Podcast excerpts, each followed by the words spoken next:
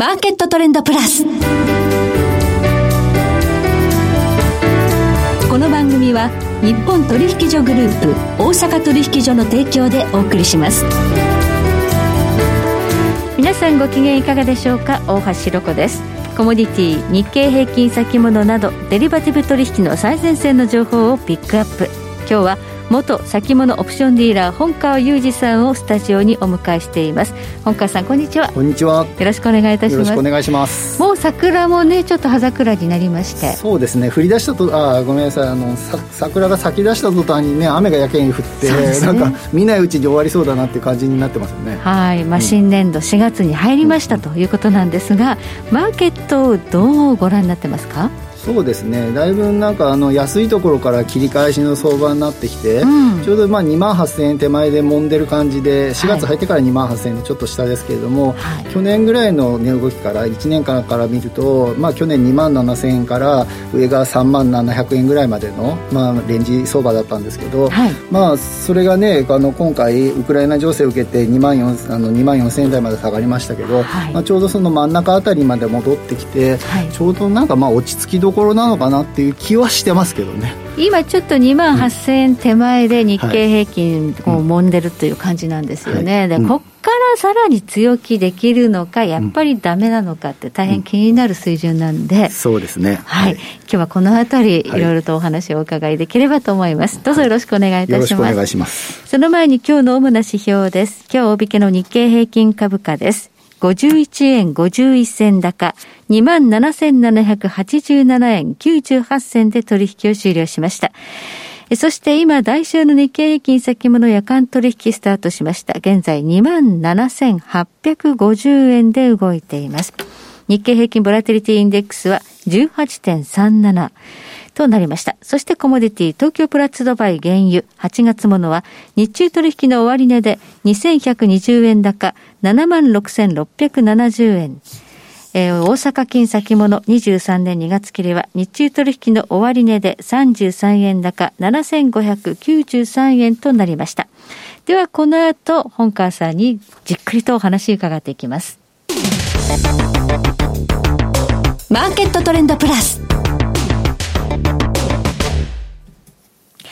さて今日は元先物オプションディーラー、本川裕二さんをお迎えしております。さあ、この4月4日、まさに昨日からですね、東証の市場再編があったということで、はいまあ、かなり去年あたりからこれに伴う株価の動きどうなんだということで注目されていましたが、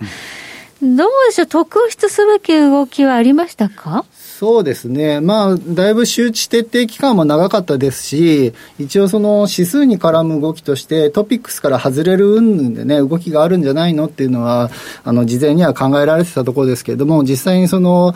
えっ、と、混乱をね、回避するために、一気にこのトピックスからドカッと外すんじゃなくて、10回に分けて、今年の秋から、10月から10回に分けて、あの、少しずつあの、調整を入れていくということなんで、なので、そこのトピックスに関する、その、大きな大変動が起きないっていうことになりましたから、うん、なので、実際にね、蓋開けてみたら、まあ、別になんかこれといって、あ、そういえば今日から変わったんですねっていうぐらいの動きでした。動きしかなかった感じでしたね。はい。ただ、あの、気になるのが、ここに来て急にあの新興市場、マザーズ、マザーズっていうのは市場自体はなくなっているんですが、そうですね。指数、インデックスは残り、まあ、これ先物市場も残るということで、取引残ってるんですよね。そうですね。はい、いわゆるその、プライムとスタンダードとグロースで、居場所としてはね、はい、そのマザーズにいた銘柄群はグロースに行ったわけなんですけれども、はい、でも、えっ、ー、と、マザーズっていう、あの、市場はなくなったけど、指数は残してますから、うんうん、まあ、そのあたりの銘柄群が、すごく崩れてたっていうのが、この11月ぐらいから見られた動きだったんですよね。えー、で、その銘柄群に関して、すごく売られてたリバウンドの動きが少し起きてるんじゃないかなっていう感じにはなってきてますよね。そうなんですよね。うんうん、かなりマザーズのリバウンドがあの大きくて、今日なんか日経平均のパフォーマンスよりマザーズ市場の方が大きく上がってるんですよね。はい、そうですね。日経平均が気がついたら今日は50円ちょっとぐらい高いって日でしたけども、うん、えー、マザーズ 2. 何パーぐらい上がってまして、なんかすごくね、マザーズ銘柄があの切り返してるなって感じなんですけど、マザーズってちょっと思い返してみると、去年の11月から下げが始まって、高値から。はい、で、その、えっ、ー、と、11月に、えっ、と、11月に高かったところから、えー、こあの今あの先月の、あ先月、おともう 2, 2月か、2月の安値まで45.5%ぐらいの下げになってたんですね。はい、はい、これって、そうですね、あのコロナの時の下落よりも大きいし、はい、リーマンショックの時よりも大きいぐらいの下落になってて、まあ、理由がよくわからなかったんですけれども、えー、もしかしたらその市場再編に絡んで、マザーズっていうのがなくなってしまうから、外すような動きがあったのかもしれないですよね。何もかも売られるというか、ね、マザーズにいるだけで、うん、結構いい銘柄も売られましたからね。そうですね、はい、まあ、その時価総額の大きい銘柄群で、うん、メルカリとかね、はい、あの辺が目立ってましたけれども、メルカリなんかもね、高値から安値まで、もうものすごい売られ方になって、何度も何度もそこが入ったかに見えて、ね、切り返しそうになったんですけど、また売られるっていうのを繰り返してましたけど、やっとここに来て、少しなんか切り返し、リバウンドの動きになってきてるかなって感じになってますね。はいということで、うん、マザーズのリバウンドが目立つということで、これ、大底をつけたとはい、信じたいところですね、今回こそね。そうですね、ちょっと流れが変わってきてるのかもしれないですね。そうですね、資金の流れがここに戻りつつあるのかもしれないということで、うん、まあ、新興市場、まあ、マザーズ銘柄には注目ということです。はい、あと、まあ、日経平均、ここがどうなんだということなんですが、新年度ということで、新年度からまあニューマネーは入ってこないのかという期待そうですね、まあ、ちょうどね、2万8000円ぐらいということで、うん、あの数年タームで見てみると、まあまあ高いところにあるはあるんですよね。だから、いわゆるその初めに、えっ、ー、と、利確の、利益確定の動きが出るのか、それともニューマネーで資金、あの、流入なのかっていうところなんですけれども、昨日、一昨日なんかの相場だと、場中に崩れるようなところなかったんですよね。うん、で今日はちょっと朝高いところから寄って、10時ぐらいまで300円幅ぐらいこう下がっていくところあって、もしかしたらどっかがこう少し外すような動きあったのかもしれないけど、そんなになんかこう、えっ、ー、と、あの、ここ2、3日の動きを見ているところでは、そんなに腰の入ってね、売りが入ってるわけでもないですし、うん、ニューマネーで上がっていくってわけでもなくて、とりあえず淡々と売買をこなしてるだけっていうような状態になってますね。そうですね。うん、アノマリーとしてはどうなんでしょうか？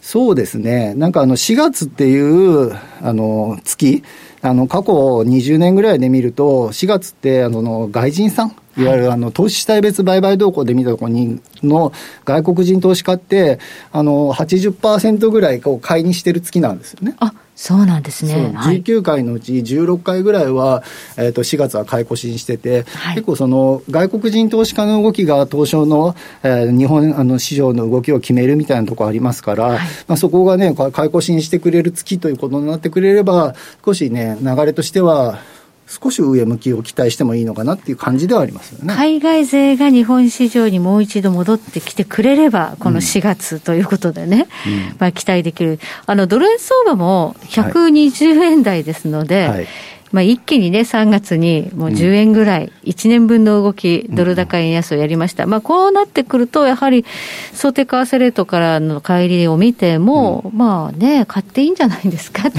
まあ、ちょっと外国人。思うんですけど、どうですか？外国人さんにしては、えっ、と、まあ、円安側に行ってますから、少しその、何、外国人さんから見た時の、あの、ドルベースで見た時の日経平均なんかは少し下がってしまうドル建てではダメってことですね。にはなりますから、はい、あの、まあ、逆にそこが会話になるのかは、ちょっと、ちょっとなんとも言えないですけれども、ね、ヘッジしないとだめだってことになりますね。そうですね。ちょっと為替の動きは急でしたからね。はい。うんうん、まあ、この、ここからどう読むかということなんですが、まあ、今、居心地がいいとしましても、まあ、時期的にこの4月は今度すぐゴールデンウィークで、ウォールストリートの格言にはセルイン名があったりする。うんうんうん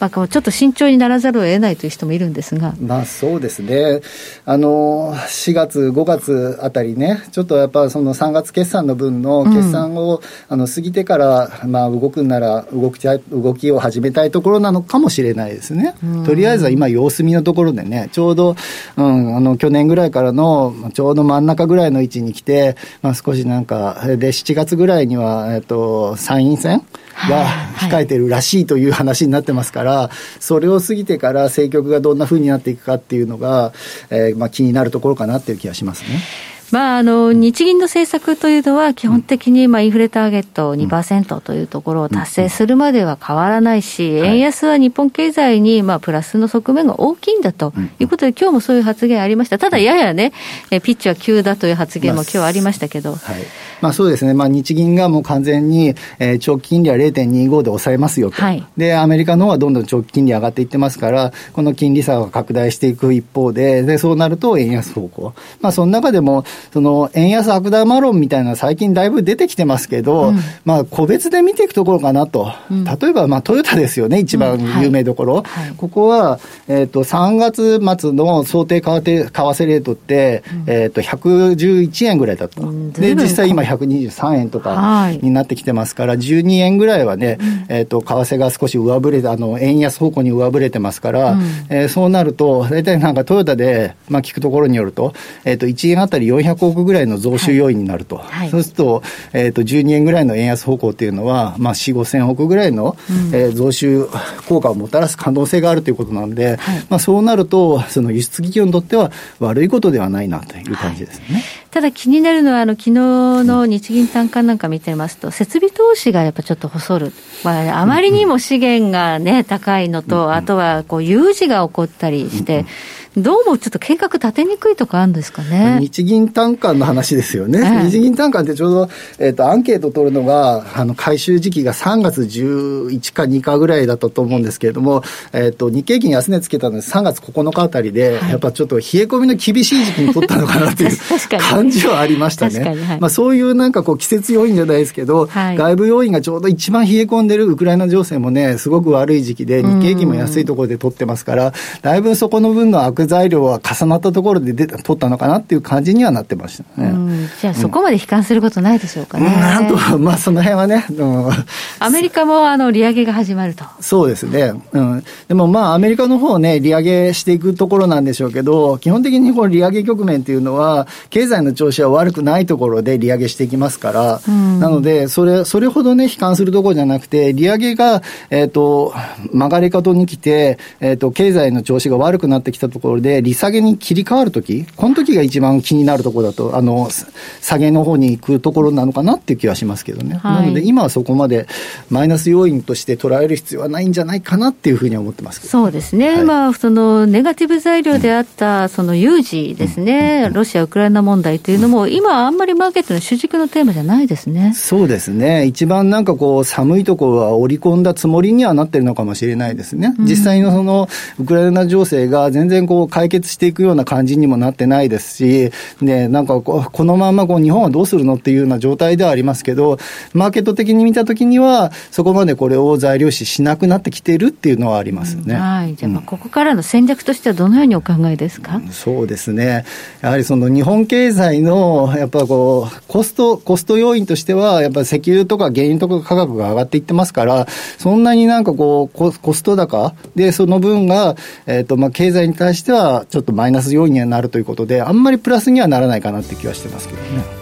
では、まあ、高値は更新できないけど、まあ、そんなに弱気ではないということです、ね、そうですね、まあ、横ばいぐらいでちょっとしばらく見たいなという気はしてます。はいありがとうございます、はい、えー、元先物オプションディーラー本川裕二さんにお話を伺いました、どうもありがとうございました。ありがとうございましたえそして来週です。来週は経済産業研究所コンサルティングフェロー藤和彦さんをお迎えいたしまして原油市場を取り巻く環境についてお伝えしてまいります。それでは全国の皆さんごきげんよう。